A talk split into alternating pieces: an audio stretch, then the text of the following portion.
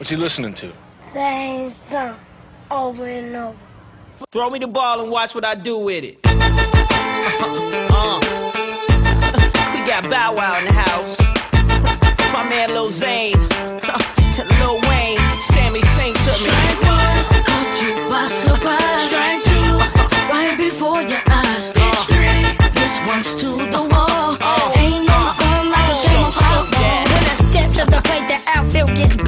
Cause they know I'm the over the wall type of dog. So many back to back kids, they call me Little Sammy Sosa. Bubblegum Kwanzaa, all the posters. Yeah, I know how I roast you when it's time to compete. On the field, on the court, over any So this is definitely one of my favorite sports movies, and definitely one of my favorite baseball movies. Uh, if you don't know, Hardball tells the story of a gambler who agrees to coach a little league team in Chicago, and they basically learn from each other. It's a good story, so if you haven't seen that before, definitely check it out. Uh, and that song is titled Hardball from the soundtrack. And that is by Sammy uh, Bow Wow. He dropped a little, Lil Zane and Lil Wayne. So, what's good, everybody? It's Cedric Warren, your host of Said Talk. Get it like TED Talk, but it's me. A couple things. Guess who's Bizak? Throw it in the air. Zach still smell my clothes like Krispy Kreme. I was cooking them all. Yes, welcome back to my brother for a third episode. Uh, so your episodes tend to do well in terms of listening, so we're gonna keep you coming back. So say what's up, man. Yo, what's up? Good to be back. I, I do want to um, say one thing. Take me out to the ball game. Oh man, we're gonna get into that, but I, I think that's a, one of the reasons why uh, black people hate baseball. That song is very old and sounds very ragtime and Jim Crow. Yep. It, it's uh, it's reminding me of warming up in high school. We we had this song that I used to play all the time. Put me in, coach. I'm ready to play. like that was every every like I I wanted some some I mean something other than that before every game, but that's all we got. So yeah. So all right, man. So for those who haven't figured it out, or if you have not seen our post before for the week, this week is all about Black baseball uh, for a couple reasons. So one, it's Black History Month. So like we had mentioned before, our topics are going to cover a lot of things focusing on all things Black history, Black people, and the African American experience, of course. Two, it is the start of spring training. So pitchers and catchers uh, have began to report uh, between February 11th and 14th with workouts happening between those days. And then position players will report uh, between February 14th and uh, 18th, I believe, uh, with workouts happening in between those. Um, so real quick, Justin, give me your way too early World Series pick. Oh man, way too early. Yeah. I will say uh, they're not going to do it, but way too early. The Los Angeles Dodgers, Okay. off of the strength of Mookie Betts and David Price acquisition, Okay. and on the American League side, honestly, the cheating Astros should be back. if you ain't cheating, you ain't trying.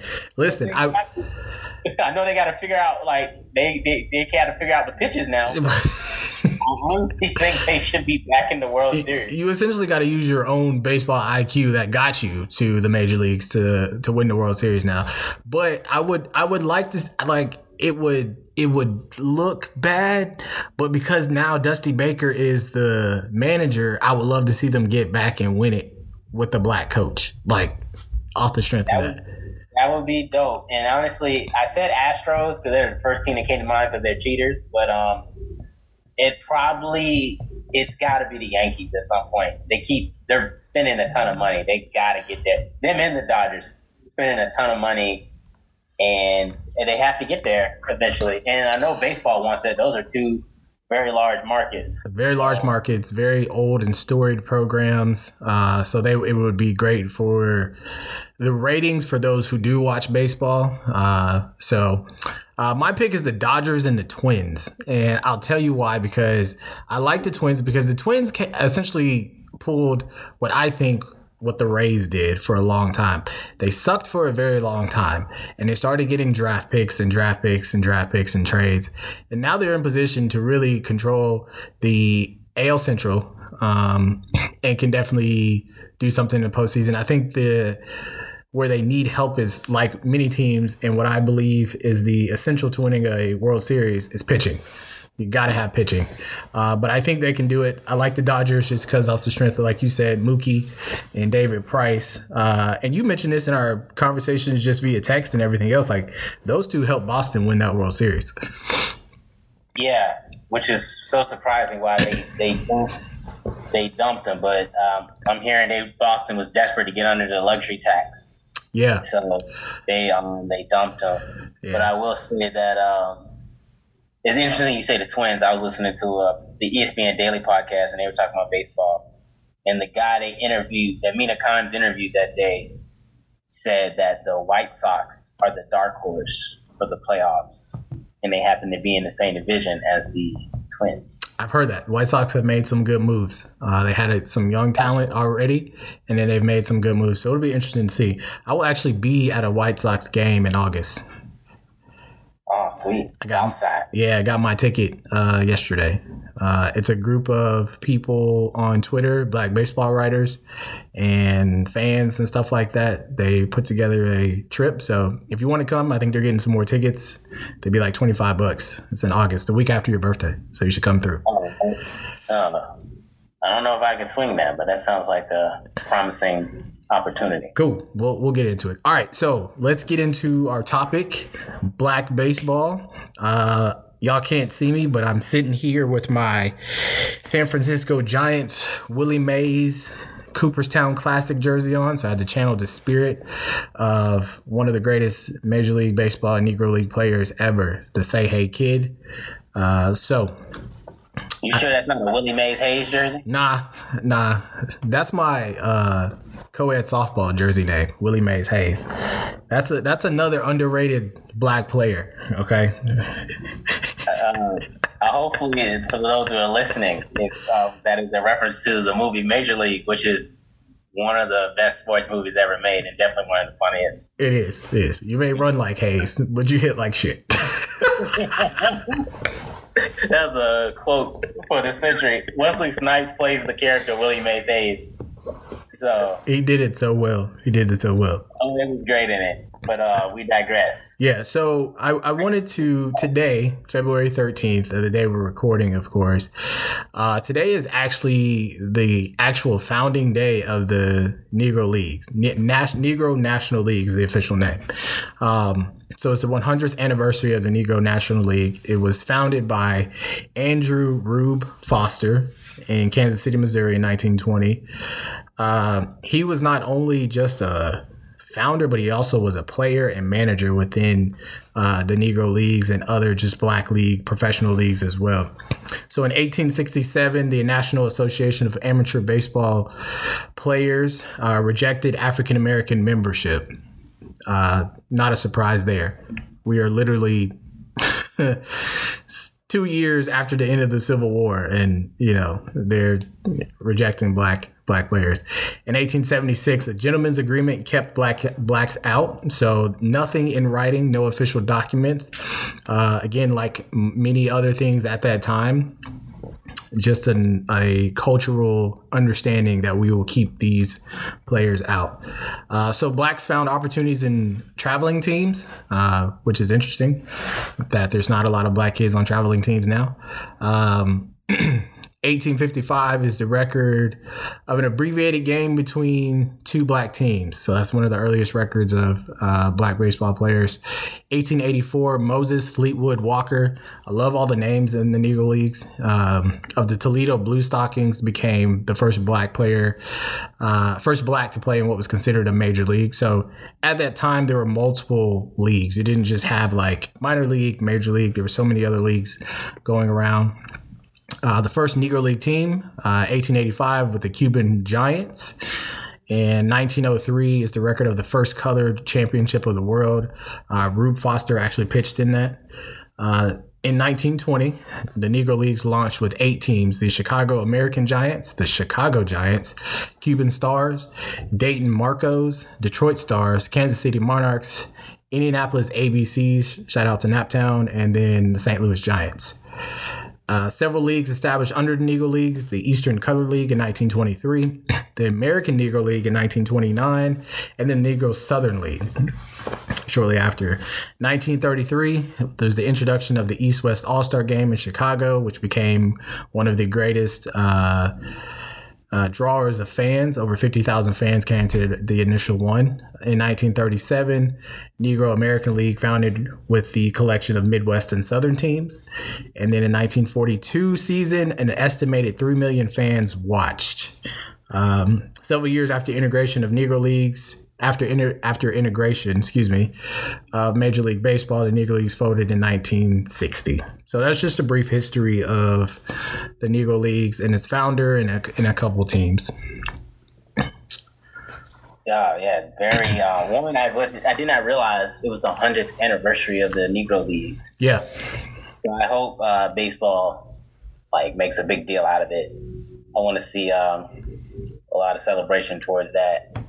And then two, while you were describing the history, it just made me think: Was there an equivalent for football and basketball like it was for the for the uh, baseball for the Negro League? And I'm I just did some quick Google searches and I'm not really seeing it. Um, definitely not football. Basketball has something called Black Fives.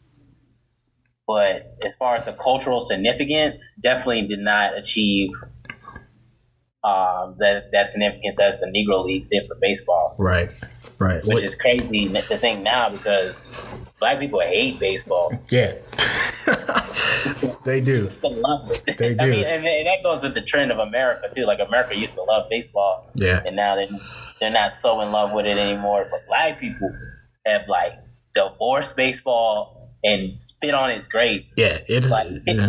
yeah. it's Black black people. Baseball is the black people are the bitter ex of baseball. Like just hate it. Like- I'm so bitter. like so bitter. Like there is no restitution coming between these two parties. Like you for you you can forget it. It reminds me of the scene in uh our one of our favorite movies, uh uh Wedding Crashers in the beginning when they're mediating that wedding and uh the two the couple is like arguing back and forth and the first quote I think about is you shut your mouth when you're talking to me.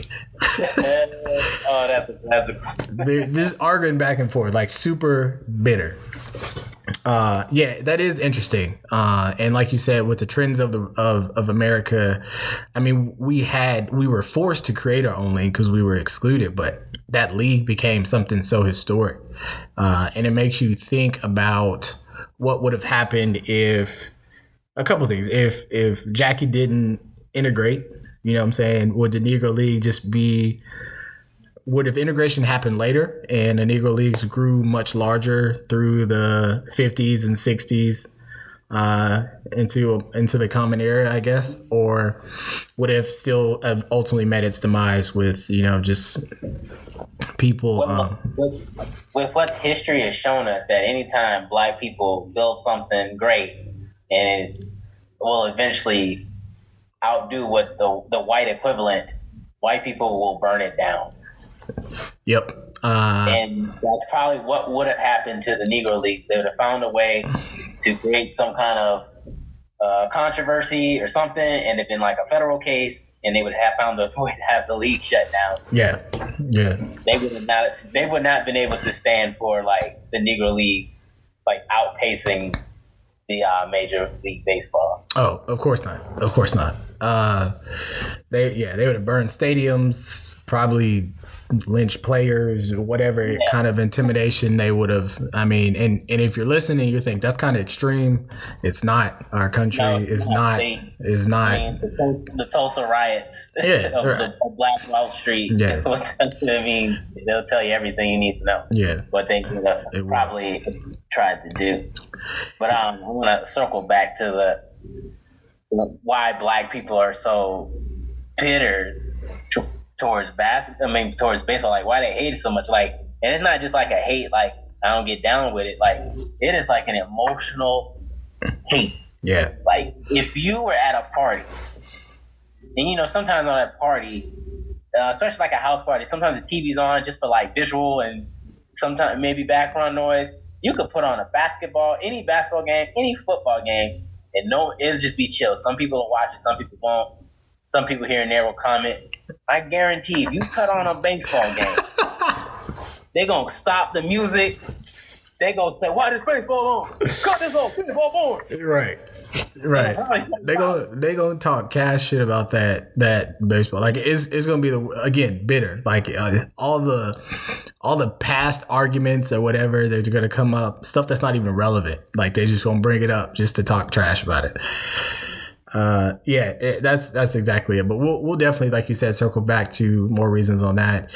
Uh, just to kind of finish off this little section on the Negro League history. Uh, like you mentioned, I hope Major League Baseball really does something to honor it. I know they've done throwbacks or whatever, but it need, they need to make a big deal out of it. And we'll we'll probably talk more about that into how we get more black players into the game and efforts. Um, I was shocked that Google Doodle there wasn't a Google Doodle uh, for today. Actually, I was hoping to see something on there. Uh, I've seen some in my research of this. I've seen some really great uh, artwork associated with the Negro Leagues. Um, so that's really dope. So I, I found a ton of information, uh, stuff I didn't know about players and things like that. Players' names I didn't know. Um, so there's a lot, a lot, of, lot to dive into. Uh, but for the sake of time, we'll keep rolling. So, uh, Like, I'm not to harp on it, but like I was watching, I got to see a little bit of the NBC News this morning, and um, they had a guy on the on there talking about he was like the Negro League historian, and guess what? He was a white man. yeah, not not surprised. so Not I found, surprised. I found it really interesting, but I, at least he was on there talking about it. Yeah. I, I wonder what if you had the like sabermetrics of today in the Negro Leagues, what that would be like. Like track like all the stats and the everything like I, there's a stat called wins above replacement and basically it's like you've I don't know if you heard about wins of, or war it's a it's it's a common stat they use now to uh I guess you can say judge players. And um, you know just thinking about that uh, incorporation into the Negro leagues or whatever because everything was probably just kept by hand. You know this person got this many hits and it, you know it estimated to go you know who knows? They were probably telling tall tales. Oh yeah Jackie Robinson hit one 750 feet you know so. I mean, I've heard some um a lot of Negro League stuff. Like I heard um a, a lot of Negro League legends. Like I heard Satchel Paige uh, intentionally walk the bases loaded and intentionally like everybody, and then pro- told his told his um infield and outfield to sit down. Then proceeded to strike out the next three bats. I did hear about that. And I, I, uh, that's something we would do. But that's like that's the type of swag that like we got, and we like. Could you could you see that in like game four, game like game five of the ALDS, right? You you didn't walk the bases loaded, and you'd be like, all right, all right, I'm, I got it together now. Y'all go sit down, cause I got this. Man, they would they would do a mutiny. Fans would throw stuff on the field. The umpire, I mean, the uh, the manager would literally run to the mound and pick up the pitcher, and take him out. Right, baseball purists would die, like literally die. Yeah. All right, so let's get to uh, talking about great black baseball players. Since we mentioned Satchel Paige, that was a good segue. Um, there've been a lot um, that have come through major leagues. Of course, there's a lot that played in the Negro leagues. Um, as I was doing research, I wanted to just write them all down. Uh, what I may do is just post the list on our Instagram page, uh, which you can follow us at underscore said, excuse me, at said underscore talk uh, on Instagram. So I might just post that and we'll post different players and stuff like that. I don't know if you made a list, but just a couple, uh, some ones that I've, I, I wrote down Josh Gibson, uh, Larry Doby, from Camden, South Carolina. Uh, one of the the he was the second player to integrate uh, the Major League Baseball and uh, first player to integrate the American League. You got Hank Aaron, Hammerin' Hank. Uh, who else we got? We got Jackie Robinson, of course, Willie Mays, Rickey Henderson, Barry Larkin, Ken Griffey Jr., Barry Bonds, CC Sabathia, Bob Gibson, Dwight Gooden, Ozzie Smith. You know, there, there's a lot. Yeah. Um, I want to say I'm glad you mentioned Josh Gibson. I think he's the guy that's not always mentioned enough. I Yeah. believe he holds the single season home run record of 84 home runs in a season. Yep. So he's like the true like power hitter of like the greatest power hitter of all time. Yeah, and I think it said he hit over 800 home runs in his career. Yeah, that's ridiculous. Yeah. You know, they didn't have the, that Roy mixture back then, so Nah, that's- just collard greens, some beer, and uh, probably just good, old, you know, just good old fashioned, uh, you know, I don't know what to call it. I guess uh, that discrimination factor. They just like, you know what? I'm gonna show these people I can I can hit more home runs than any of them. So It's called, it's called pure nigga strength. Yep, that's it. And he Josh Gibson is a uh he's from a planet not known as Earth. He is from a place called Nigatron, where the strongest of all blacks come from. Uh, but that that's a that's a topic for another episode. But uh, yeah, so many great players, and I want to give y'all my unless you had some more on just some of the the players I mentioned. I want to give y'all my top five African American players that I've seen play. Uh, I remember growing up, collected a lot of baseball cards, uh, watched a lot of baseball on TV uh, as an avid baseball player from T-ball all the way through high school, uh, consistent baseball watcher and stuff like that. So um, here are my top five, and then inter- feel free to interject uh, as I go through and uh, let me know what you think. All right, so we'll kick it off. Number five is Jimmy Rollins, aka J Roll. Uh, played for the Philadelphia Phillies. Uh, so he was a switch hitter, batted 264 for his career, uh, just over 1,400 runs scored, uh, 936 RBIs, 231 home runs, 470 stolen bases. Uh, offensively, he was good, uh, but really, I remember Jimmy Rollins from his defense, and he was often being seen making some spectacular plays at shortstop. And again, if you don't know much about baseball, shortstop is like uh, I'd equate it like the wide receiver of of of the of baseball. It's like the most athletic position. There's a lot of ground to cover, uh, and you have to have a strong arm because oftentimes you can have to make throws where you're going completely the opposite direction, and you got to stop, control your body, make a throw, and he made it look easy. Uh, it sucked to I guess you could say root for him because he did play for the Phillies. And as a Braves fan, I did not want to see the Phillies succeed. Uh, I think all Philly teams, I just don't want them to succeed because the teams I like have Philly teams in their divisions. Uh, but as a, a fan of uh, baseball and black baseball players, he was fun to watch. Uh, National League MVP, MVP in 2007, won the World Series with the Phillies in 08, four time Gold Glove winner, uh, won four in a row from 07 to, uh, excuse me, three in a row from 07 to 09, and then again in 2012. So uh, defensively, one of the best I've seen play. Um, and he's actually a product of the RBI baseball program. Um, So where's he from? he's from California, Oakland. Okay. Yeah, he's from Oakland, from the Bay. Shout out to the town for Yeah. uh, producing that great baseball product. Yeah, Yeah. Jimmy Rollins was definitely um, a fun player to watch. Like you said, I did I did hate him because he was so good and he would for the Braves. Yeah, Yeah, and then he was uh yeah, you 08, uh 08 champion, Yep. MVP.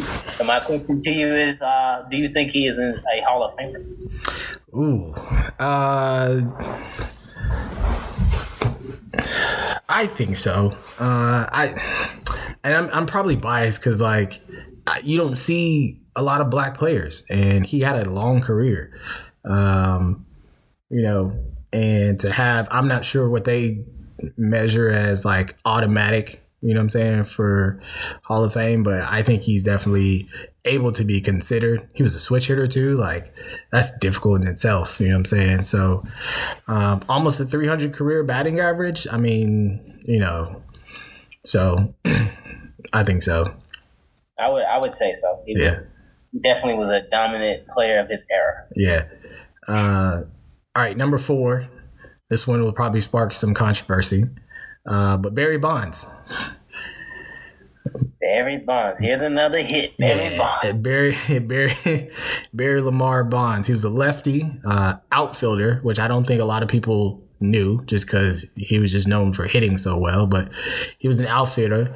Uh, 298 career average. So again, almost 300 average, which in terms of baseball, that is phenomenal. You know what I'm saying? Like, uh, if you're math wise, you're thinking, well, that means 70% of the time he's striking out. Well, yeah, that's how baseball works.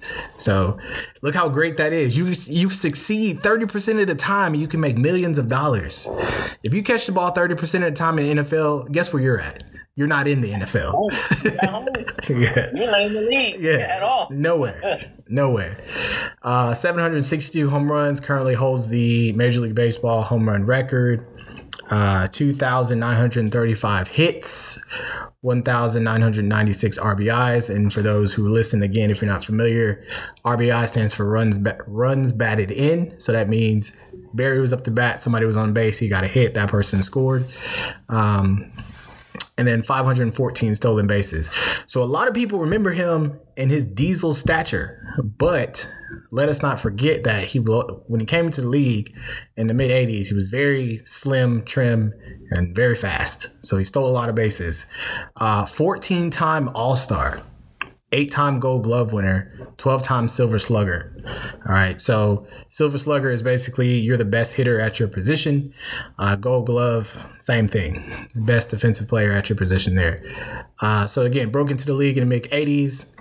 I caught the latter half of his career uh, after he got all jacked up and was playing for the Giants. He started with the Pittsburgh Pirates he was a true true power hitter like i meant to look up how many times he struck out because i do remember watching and seeing him strike out a lot like he would fan you know on curveballs breaking ball you know just fan uh, but the ones he hit man like they were towering shots uh, and as someone who was a dh in high school like i can truly appreciate a good power hitter. I don't think I was a power hitter. I was able to put the ball um, all throughout the, the field. I did have a natural pull, but just by training and stuff like that, I was able to put it to different places. Uh, but yeah, I, I still admired his ability to do the same, even with power. So that's a very, uh, a very good talent to have, of course. And like I said, the long ball. Uh, I saw him hit 756. I remember watching TV. They cut to it. Uh, they were following that the whole time. I remember the single season home run record race he was doing. Uh, so that was pretty exciting to witness that piece of history. Everybody's gonna kind of um, down him because of the Royd scandal. Uh, he was never convicted of it, and the whole BALCO thing. Uh, so you can say what you want. Uh, he might have done roids, but as a baseball fan and player, I will tell you, no amount of steroids, weightlifting, or whatever can help you see the ball.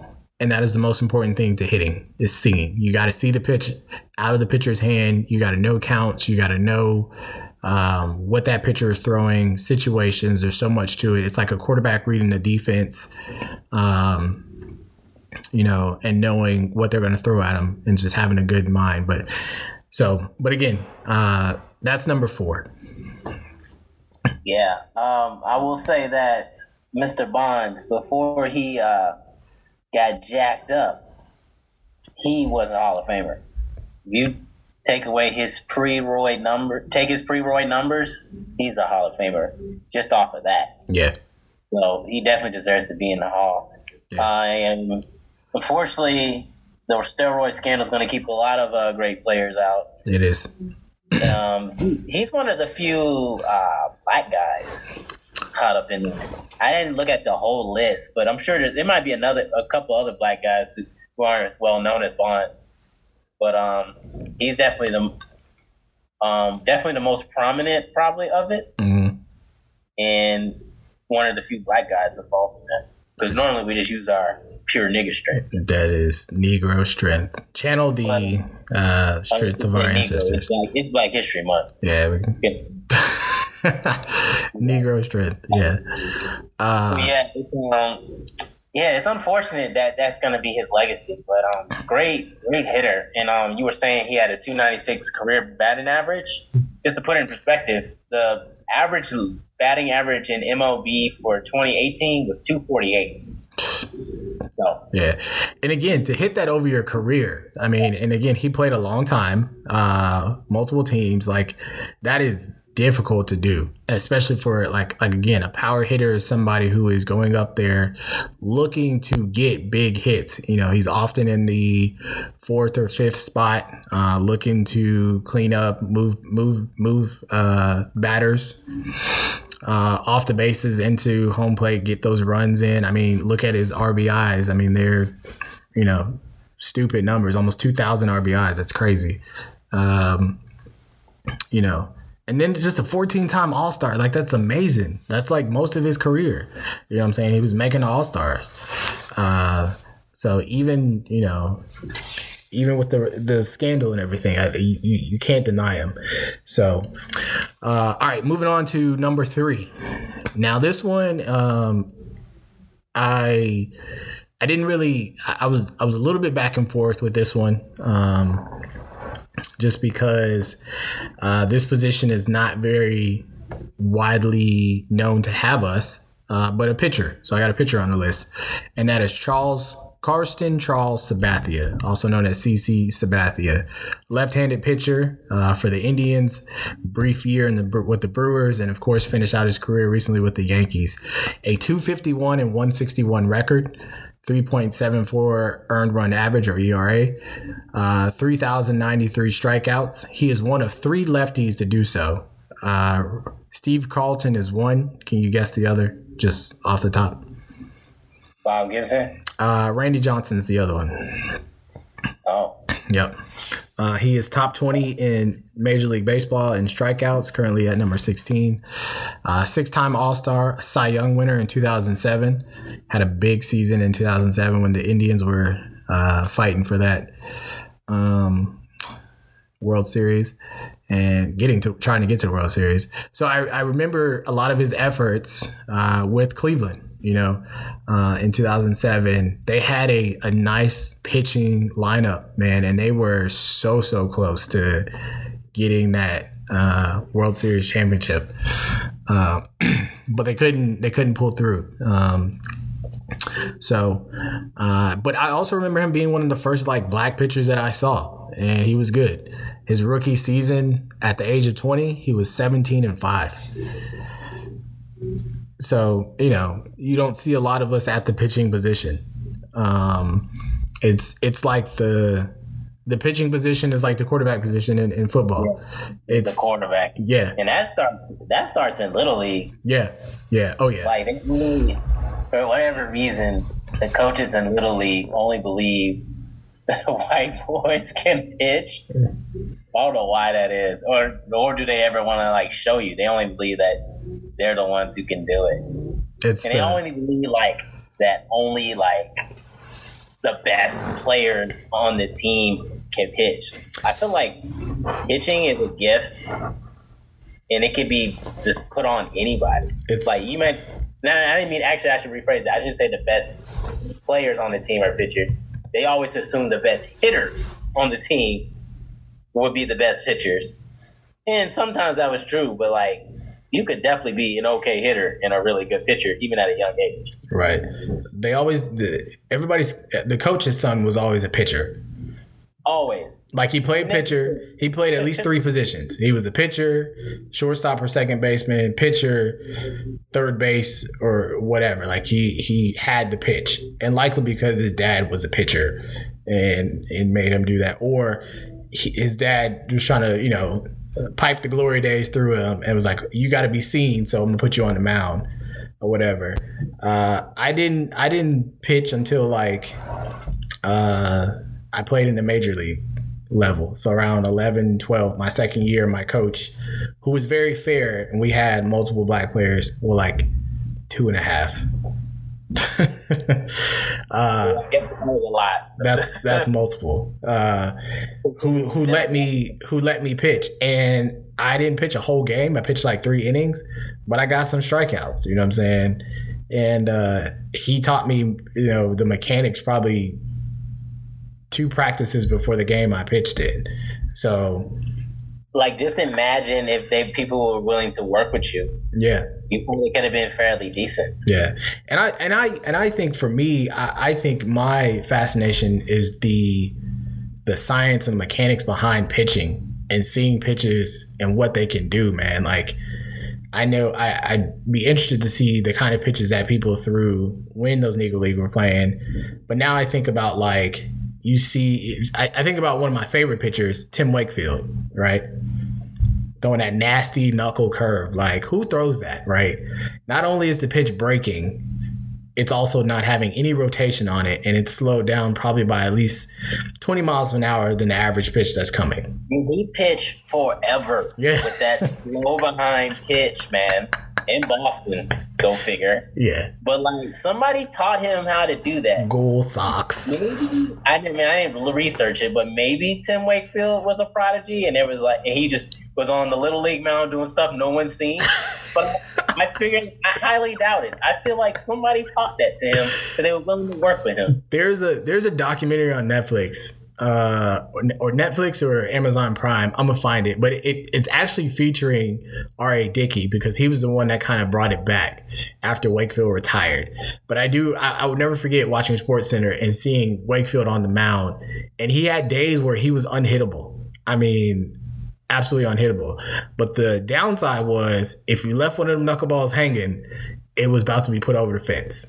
So But the counter to that is when any pitcher leave the ball over the plate, and the just Yeah. put over the plate. That's that's exactly it. Most of the time, Yeah, at least half the time, it will. Sometimes the hitters will miss, but for sure. usually if it's dead over the plate, major leaguers can hit that out. All right, for sure. Let me finish up with my top five. I got seven minutes, and then we'll move to our first, to- uh, last topic of our first half. You know, so we're gonna break this up. We have a lot of thoughts and stuff like that on on black baseball. We both played, uh, both have been fans of baseball for a long time. So, um, yeah, a lot of thoughts and, and opinions on that. So, all right. So again, CC Sabathia, again, one of my favorite pitchers to watch. Uh, had a lot of swag, kind of tilted the hat to the side. He was a bigger dude, so like, you know, he wasn't necessarily like just this, you know, prototypical athlete looking guy, but he was good. Um, Let me interject real quick. At what point did CC have to tell a coach, "Nah, bruh, I ain't playing football"? So okay, he had he had he had offers to play uh, college football. Like most of these players that on this list could have played multiple sports. Uh, my next one had uh, offers to play multiple sports as well. So. Uh, yeah, he he probably was just like, nah, I'm not doing that. He, and I bet you this is how he started pitching. He in the middle of practice would probably just run on the mound and just start throwing stuff in between cleaning up balls and batting practice when you're transitioning. He'd be like, hey, get behind the plate so I can throw a couple. And then somebody started taking notice, like, okay, you know, he he's good. You know, that's how Jared Lorenzen probably started playing quarterback. Yeah, You know, I, I would believe so. All right, what's not what's number two? number two. Yep, number two, uh, more current player, uh, currently playing now, Andrew McCutchen. Uh, outfielder, Pirates and the Phillies. Uh, he's currently with the Phillies in 10 seasons, uh, currently batting 286. Again, you know, um, almost a 300 career average. You know, he still has time to play, so that could go up or down, but um, 1,664 hits, almost 1,000 RBIs, 819 of those, 187 stolen bases five-time All-Star from 2011 to 2015. Uh, has won a Gold Glove and a four-time Silver Slug Award. I think I like Kutch because he's just an all-around good player. Like I've seen him lead off and hit a lead-off home run like 400 feet. So he he doesn't look like he's got this power, but he has some pop in his bat, and that's exciting to see. I think you could put him. What's up? Pure Negro strength. Yeah. Uh, I think you could put him within those top three spots of the lineup. So one through three. And if you have supporting people, I mean, think about it now where he's at. If you put him at three and put uh, Bryce Harper at four, like that's a dangerous combination. You know what I'm saying? Right there. But again, like I said, any any one of those top three spots, he'll he'll get on base and do something for you. Um, injury took away a, a big potential season for him coming into the Phillies. Um, I was kind of scared that the Phillies would come in there and blast everybody uh, when they made those contract signings, but turns out the Nationals were the ones to do it. Gross. Uh, but I definitely he's gonna, you know, he's getting healthy, so I think he's gonna play a big role in the Phillies this year. Uh, another reason why I liked him too, defensively, amazing in the outfield, can cover center field very well, tracks the ball very well, has made some spectacular plays, uh, dives, and as well as uh, some some robberies at the fence, and he was a big part of the Pirates' resurgence. Like the Pirates again sucked for a while, bottom the you know the cellar of the NL Central, and then he comes along, and then they start winning games, man. And they were probably a couple players, maybe a pitcher again, away from getting out of that play-in wild card spot to get to the postseason. Um, so again, he's ten years in. I think he's got a solid five, six more years in him for sure. Um, he'll definitely play out that contract with the Phillies. Uh, so uh, definitely got some good years in front of him. Yeah, man, great athlete, great player. I remember he will always stick in my mind as his days with the Pirates, and he won an MVP, uh, if I'm not mistaken. I cannot recall the year, but um, I believe he is a MVP winner. Yeah, I think so. Shout out to McCutchen. Yep. Shout out to Kutch. Uh, had the dreads too, so that's another thing. Oh, Like, for the Colts. yeah, like he was rocking the dreads for a while, so he cut his hair. Uh, but I do follow him on social media, so he's growing them back out. So they'll be back. Um, and his his 13 NL MVP, five time All Star. Yep. So in his uh, one of his teammates in, in Pittsburgh, who was another great player and uh, surging player, is Josh Bell. So he has, he's got the dreads too. So shout out to the dreadheaded players. Um, all right, number one. Can you guess what number one, who number one is? Ken Griffey Jr. It is the kid, Junior.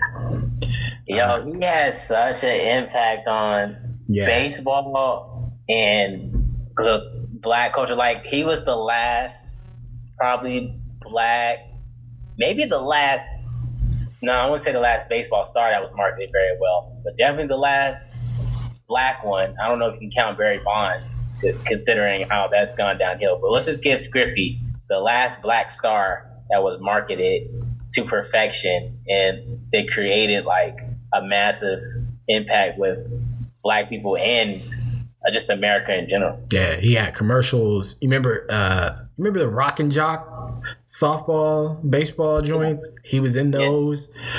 Uh, you know, just like you said, he was iconic. I think I equate him. He was like a LeBron of that time. To be honest with you, he had a Definitely, uh, definitely. a LeBron type effect on the game, like you know, just everything.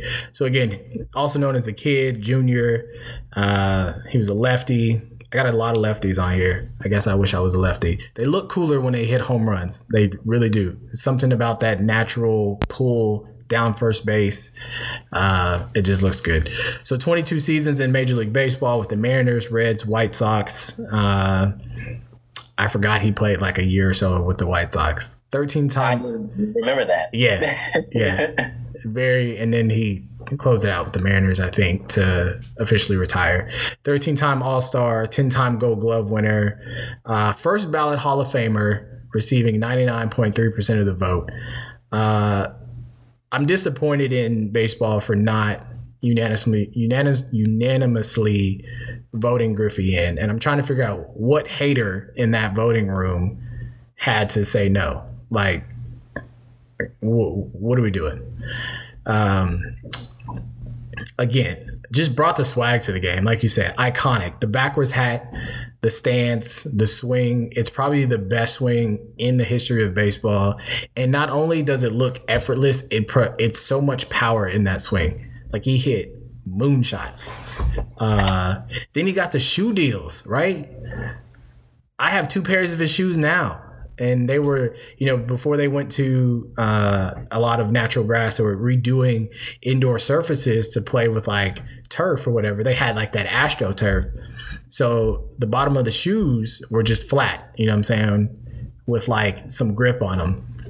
So I got his his uh, original Seattle Mariner uh, shoes.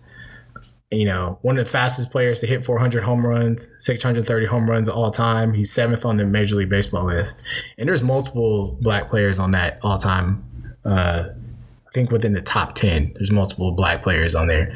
But Griffey, man, I had his cleats my freshman year of uh, high school ball until we got team cleats. That swing man, man, it's it's the Jumpman of baseball. You know, players are still Andrew McCutchen rocks uh, swingman cleats, so it's it's that Jumpman of, of Major League Baseball. First of all, we need to bring them swingman shoes back because those shoes Fire, straight fire. fire. Didn't you have a pair? And I remember a lot of yeah, I did. I had a black and light blue player. And I remember those shoes are highly coveted, at least where we were in South Carolina. They were highly coveted, and that's pretty amazing for them to be that popular. And it's a baseball player. Yeah. Like no one pays attention to baseball shoes. Like that's basketball's thing. Yeah, But those shoes were like, one, they were designed for fire, and two, uh, they were super popular because of Ken Griffey. Mhm. And for a baseball player to have that kind of impact on the shoe game yeah. is pretty remarkable. Which So is that's like that, that always stands out to me with Griffey, and then just to the popularity of him. Yeah. The, the shoe game is sh- shoes are very synonymous with black culture. Uh, so to have that impact, that's huge. You know what I'm saying?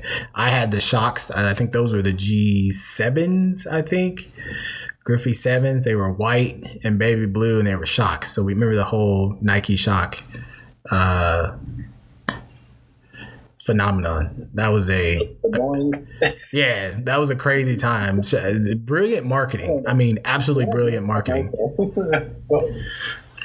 What a great commercial! Yeah, absolutely brilliant marketing. Uh, so yeah, Griffey was is my all time favorite. I mean, and just n- not only the swing, but defensively, he could get to the ball. Um, made so many highlights. You know, I used to love seeing him on Sports Center. Um, it's unfortunate he he got injured because he he probably could have been the all time leader uh, in home runs. Uh, but injuries definitely stifled a lot of that. Um, he wanted to go to Cincinnati because I think he's originally from Ohio or lived there for a while. So Yeah, uh, he he wanted. I always would hear stories that he wanted out of Seattle, um, but like those were the those were his best years. So everybody will always remember him as a Seattle Mariner. yeah, And just a side note, real quick, just the fact that Ken Griffey Jr., Alex Rodriguez, Yep. and Randy Johnson were all on the same same team. team. That's unreal. Those are Hall of Famers. Yeah, you talk about one of the best pitchers of all time Yeah, and two of the greatest players of all time. So yep. All right. amazing. Yeah, absolutely, absolutely. All right, man. That's my that's my top five. Like I said, it, it was it was difficult to kind of come up with this just because I've seen a lot. So my honorable mentions: uh, Torii Hunter, amazing outfielder. Uh, Brandon Phillips, phenomenal second baseman. Another area where we're not really seen is the middle infield, shortstop and, and second base. Uh, like you said, we're normally stuck in the outfield. Uh, David Price, phenomenal pitcher. Mookie Betts, uh, up and coming star. The D Train, Dontrelle Willis, man. Hey, Jackie Bradley Jr. And while I didn't see him play, I've, I've read about a lot of his um, time in the major leagues, but one of the last black catchers and played for the Marlins, Charles Johnson. Wow! I was actually uh, I read up on him too. Yeah, so I follow him on social media too. He's been doing a lot of efforts down in Florida and stuff like that. So, yeah. All right, so you have the discussion on why black people hate baseball. Yes, Lord Jesus, black people. We've conquered all the sports. Well, we conquered the two ones that are the most important in America. Basketball, we've been had a strong vice grip on for a while.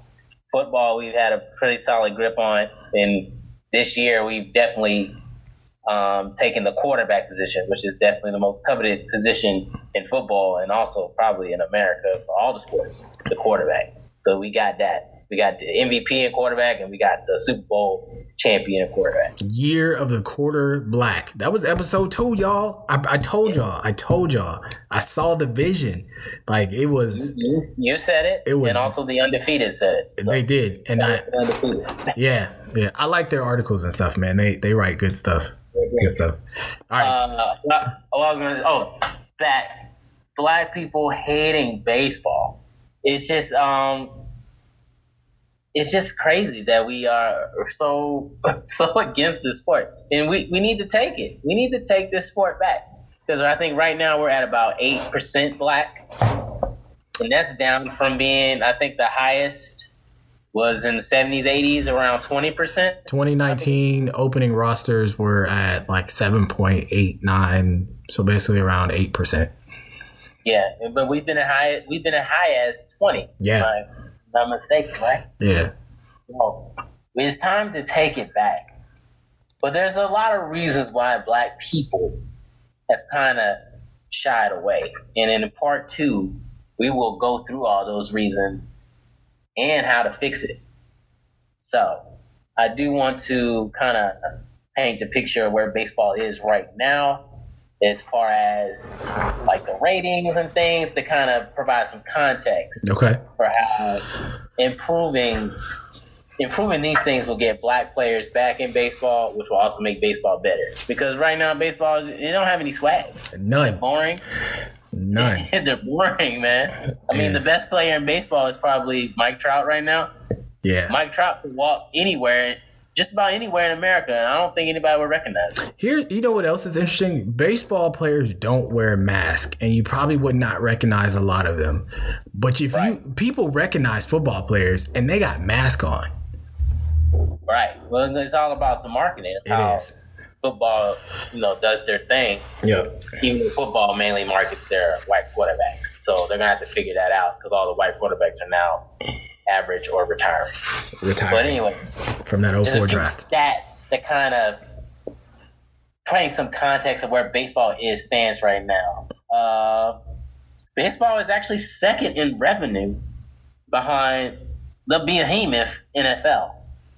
They generated 10.7 billion last year in 2019, which is up from 2018.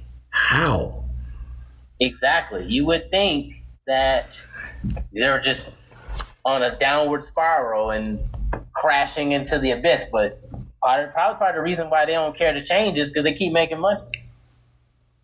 And uh, since '92, when Bud Selig took over, he's no longer the commissioner. Or they have another commissioner now, but revenue was up 386 percent since '92. So they've been able to generate more money, and that's adjusted for inflation. So they are constantly finding ways to make money. A lot of money is made off the TV deals, uh, especially the local ones.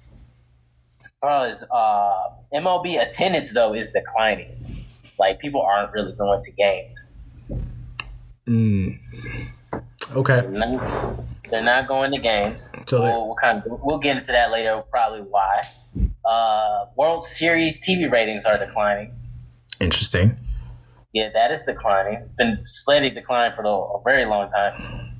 But um, as far as regular season, that's holding steady.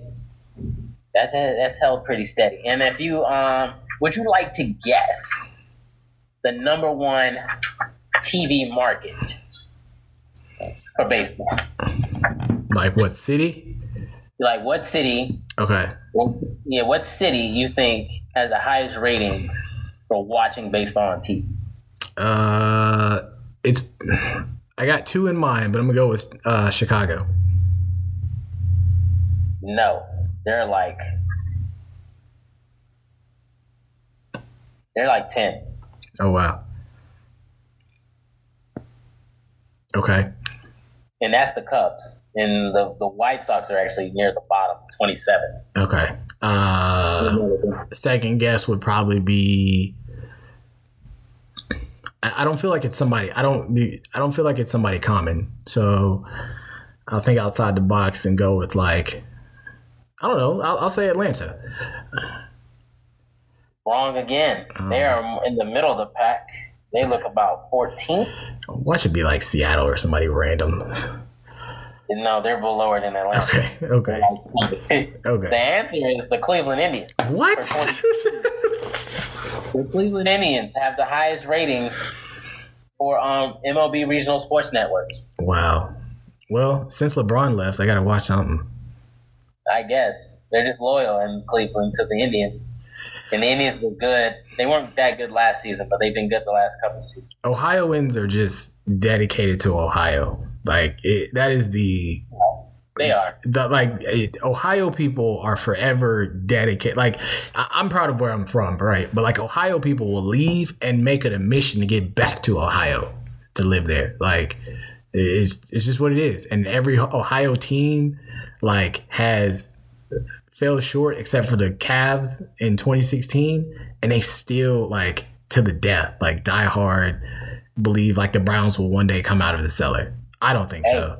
They're some loyal people. All right, rounding out, uh, right behind the Cleveland Indians were the Minneapolis Twins, also known as the Minnesota Twins. Yeah. Um, they're the Minnesota Twins. I said Minneapolis because I'm reading the market. Um, but they had the highest jump in ratings from 2018 to 2019. Because they got good. Everything to do with the fact that they were good and they won the division. They also have a couple of black players on your team too, so I'm gonna attribute it to that. Yeah, we're definitely taking that as Black History Month. Yep. Shout out to Byron Uh, Buxton. number three is St. Louis. The Lou. Uh, St. Louis just loves the Cardinals, so that's not surprising. yeah, they love baseball. And they love baseball. Yeah, they took away their football team, so I saw that. Yeah. Okay. And then uh, number four, Milwaukee Brewers, another Midwestern team. Yeah. Um, that I think that's probably from recent success. They've been pretty successful the last couple years, and they have a really good player on their team, Yelich. Yeah, Christian Yelich. Yeah. Uh, and then number five, the Boston Red Sox. I mean, No surprise there. no surprise they, but they're actually down from 2018. Well, probably because they were terrible That's probably, after winning the World, World Series, which is strange. How how that just went south. yeah. Um, that is interesting. well, uh, you want to guess the bottom team? the Marlins. Yes, Yeah. Miami don't give a damn about the Marlins, bro. They are they are at the bottom in ratings. They're at the bottom for payroll. Yeah. People don't give a damn. And this is a franchise that has won two World Series in fairly recent memory. 97 and 2003. With I good, know with good players on their team, man. Like like Miggy was on that team. Uh, dog. That's yeah, that's crazy. yeah, Miguel Cabrera, uh, Dontrelle Willis, part of that 2003 team. Um, I don't remember a whole lot of the cats from the 97 team, but this is, I find it very interesting that that team, and they're an expansion team, not expansion. They came out like 92, 93. They're not an old team, Nope. yet they have found a way to win two World Series in their existence. But then they trade everybody away. They don't care. They don't care. Right. that Miami's like, yeah, Yeah. yeah.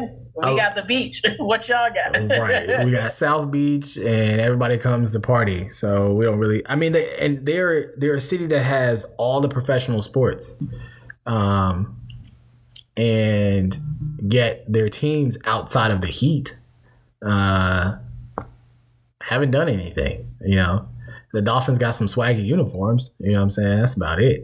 You know, but they beat the Patriots, which then helped the Patriots lose in the playoffs. But like Miami, the city, that's crazy though because the Dolphins own a perfect season, the Yeah. only perfect season in NFL history. Only And perfect season. In the '70s, they were really '70s and '80s. They were really good. Don Shula is a legendary coach. Yep, had one of the greatest NFL quarterbacks to play on your team, Dan Marino. And uh, don't forget the Miami uh, University, or the University of Miami, The U. excuse me, uh, the, the Hurricanes. That's couple national titles, at least, at least two, maybe three. It's uh, yeah, I think about three, um, at least. So yeah, it's And then you got two basketball titles. It's not like Miami don't win, yeah, but people there just ain't all about supporting the teams. So it's probably for a whole lot of reasons, but we digress. Yeah. Um, just to round out where baseball is. Uh, yeah, but like I said, baseball is killing it in the money. Um, teams are making average on 330 million in revenue. jeez, That's the average. And of course, you could probably guess easily who the number one revenue generating team is in Major League Baseball. the Yankees. Oh yeah, by a long shot. They like 100 mil over every. Yeah, I'm pretty sure. Yeah, yeah, yeah, yeah, You know, I believe they're either followed by the Red Sox or the Dodgers. yeah. Those big markets. Yeah, and then um, see. There is some hope for uh, us blacks in this baseball world. In the last seven years, from 2012 to 2018, 20 percent of the first round picks were black. Nice. So yeah, we there's some opportunity there. We can really, we really need to get back on this baseball train. And what I say? What else? Oh, and baseball teams. I read. I was doing research. I read that baseball teams are spending less on player salaries, which I found quite interesting, given that Gerrit Cole just raked in a Brinks truck worth of money. Right. He did. Mike Trout did. Manny Machado did. Like we we talking three four hundred million dollar contracts. Like we paying them less now. I was waiting. I was I was seriously. I said baseball will be the first sport to offer somebody half a billion dollars in contract. Oh yeah, they're, they're definitely going to be. They might not want to get to that point because I don't. I think it might hurt the game. But Yeah. we'll, we'll- I, I ain't gonna hate. I can't. I mean, get your money, especially if somebody black. Get your money. Oh, for sure. And then for the round out this last section here, I just love numbers. I just went into a complete rabbit hole researching for this episode. For sure. Um, I looked at the payrolls. Okay. team payrolls. I looked at, I compared 2019 and 2009. So if you want to get in your time machine, go back to 2009. That was a good year. Good, great year. Shout out to Spring 09. Yeah. Oh, oh, oh, that what you were talking about? Yeah. Shout out to Spring 09. Oh, I graduated from USC in spring 09. That's what I was thinking of. Nah, I guess that was cool. But uh, 2009. Okay. Do you know what the number one team who spent the most money on payroll was? Let's see. Who won the World Series in 09? I think that was the That was- Yankees that year. That was the A Rod year. Uh, most on payroll. And it's probably not, well, they did spend, they have a, ah, man. Would it be LA? Uh, which one? Uh, not the Angels, but Dodgers.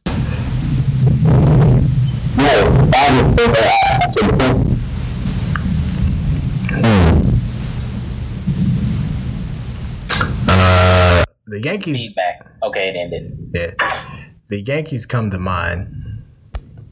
It's the Yankees. Yeah, I, I I thought so. I think like their infield was like over two hundred million dollars alone. Well, they're um they're uh in total contract, but their Yeah. payroll for that year on opening day was 168 million dollars. That's crazy. and they won the World Series. That's when you could buy the World Series, and the Yankees finally bought their World Series after trying to get back there since what 2000. Well, not one. They didn't win 01. When the last time they won before then? 99? I think 2000? so. 2000 with the Subway Series. It was 2000. Yeah. So they've been trying to buy their way for nine years, and they finally did it in 2009. Yeah. Uh, interesting in that year, of the eight playoff teams, because back then there were only four, now we're at 10. Of the eight playoff teams, how many do you think were in the top 10 for salary, for payroll Of eight playoff teams from this past year, in 2009? 2009. Uh, how many were in the top? I'd probably say like half. Uh, almost five. Okay. The Yankees at number one, the Angels at number five, the Red Sox at number six, Phillies at nine, the World Series runner-ups, the Dodgers at ten, the Cardinals were thirteen, the Rockies were eighteen, and the Twins were at twenty-three. Mm. So that's 2009. That's when you were trying to buy your way to the championship. Yeah. The more, the more you pay. I'm trying to think who was on that 2009 Yankees team besides A Rod. Like, I think that was. Shara, Yep, Teixeira was at first. you mentioned CC Sabathia. Mhm. Um, He had I would have to actually Google that. he had A-Rod just came over. A-Rod actually like showed up in the playoffs. That was the first. Right. Um, so I'd have to Google all that. But moving on to 2019, you want to guess the number one payroll? Uh, now I'm gonna say. I think I said L.A. before, but I'm gonna go with Boston. Boston was number four. Okay. Number one belongs to the Cubs. The Cubbies. Yeah, we had to pay all the people after the World Series. That makes sense. That makes sense. We had to pay all those people, but they ain't do nothing with it. They ain't go to playoffs. The Yankees were number two, and your World Series champion Nationals were number three. So the Nationals also Yuck. got their way You to a Just, just yuck. Like, ugh. I'm I'm still sick that like they that they won, man. things as a Braves fan, and I I live here in DC, and I I was actually I wasn't ex- I watched, and I also thought about going out there when to celebrate just to be a part of the celebration, but Yeah. I stayed home because I think my bitterness set. Hate, hate, hate. Yeah, shout out to the Nationals. And what's interesting about 2019, let's see, of the 10 playoff teams, half are in the top 10 for mm-hmm. payroll, but the other half are in the bottom 15 for payroll, including your Tampa Bay Rays rounding out the bottom at 30, but somehow made the playoffs. Listen, I mean, the Rays are an interesting franchise. Uh, Ooh, interesting. They don't get down with the traditional starting five. They just like we're just gonna throw people out. They don't pay nobody. nope, They are just out there getting it done with scraps. they winging it They all their good pitchers. Then they trade Chris Archer to the Pirates, man. He went to the Pirates. I was just like, they wow. just- They, traded even uh, traded. I don't know if they traded or he signed a free agent. Uh, Evan Longoria. Yep. So it's interesting now that you see the players out. They're not. People, They had one of the Uptons when he was good. Was it was it BJ? they had BJ. Yeah, when he was decent. When he got to Atlanta, I don't I don't know what he was doing. Couldn't hit. Yeah, he, he was brought there to hit and couldn't hit. Yeah, crazy. awful. But um, I was just gonna say to to wrap this up, to kind of put it all in context, baseball teams are now starting to like they're not throwing out big contracts anymore. They're, you see more trying to build through the farm. hmm You see more literally just not paying people. And these owners are just trying to rake in more money, man. Yeah, Look at the Rays. The Rays payroll is fifty-three million dollars. The Cubs payroll was two hundred and eleven. God. that is crazy. that's a drastic Now- difference. Yeah, I mean, and I told you the average team makes about three thirty. Yeah. So you know the Rays. Yeah, the I mean, I don't. You, their their- books aren't public, but I'm pretty sure the Rays are doing quite well for themselves. And then they and they got to do a playoff series, so they got extra money. So, Right. All Shout right. out to the Rays for being cheap, but it's probably hurting the game. That's so, that is that will wrap up this first half, man. I just wanted sure. To throw some stats out there to kind of paint a picture of the state of baseball right now. Yeah, that's good. Appreciate that. Appreciate that. And and just just to cap it off too, the Rays are actually considering playing half their season in Canada. Um, shout out to the Rays for being uh, out the box. Yeah. And God, they cheat. oh, that is, I know they're doing. I know they're getting broke off nice to go play in Canada. And Where part of- Canada? And part of it is Montreal. The former owner wants to bring baseball back to Montreal, and uh, Okay. it was an article I think I read last last year. I'm gonna find it and send it to you, and then I'll also post the link uh, in our comments, and uh, I'll give you the link um, on the Instagram page too. Again, follow us at said underscore talk. Um, the owner for the former owner of Montreal Expos, I think believe it was like his father or somebody, but now the son wants to bring baseball back to Montreal. Tampa doesn't want to build the Rays a new stadium. Uh, I've seen some proposal pros Like pictures. stadium, by the way. Yeah, the Trop. Uh, they Tropicana Field. They don't want to build them a new stadium. Do people really call it the Trop? I, I just I feel like I've heard that before, but you know, there's a lot of like, um, there's a lot of dope opportunities by calling Oh, for for sure, for sure, it is a lot of swag that can be built off that. But again, Yeah. we'll get into that. Uh, but yeah, so they want to uh, split the season, eighty-two in Montreal, or excuse me, eighty-one in Montreal, eighty-one in uh, Tampa, and a lot of it is because they don't want to, you know, build a new a stadium, which is another issue with a lot of teams across the major sports is about stadiums and stuff like that. And you know, the reason why California's got eighty teams, and you know now Las Vegas has the Raiders. But yeah, that is it for our first half. Um, stay with us, man. We got a lot more to give you. Uh, so Justin gave you the context about the state of Major League Baseball and why black people hate it. Uh, we're going to give you more on that topic and how we can fix it uh, on the second half of our said talk special edition. I would call this, you know what I'm saying? Black baseball, big, big, passionate um, topic for me is blacks in baseball as someone who played for so long and still watches the game. So stay with us uh, and we'll be back. Play ball. Yeah. So priceless, life so priceless. You understand me? It's just like that. My car so priceless, my so priceless. My familia is so priceless. You understand me? Either you with us or you ain't with us. Or either you in the huddle or you out the huddle. Either you riding up, we passing, flying by, saying, it's young money, cash money, playboy. That's about the size of it. At the rooftop, so hot up here.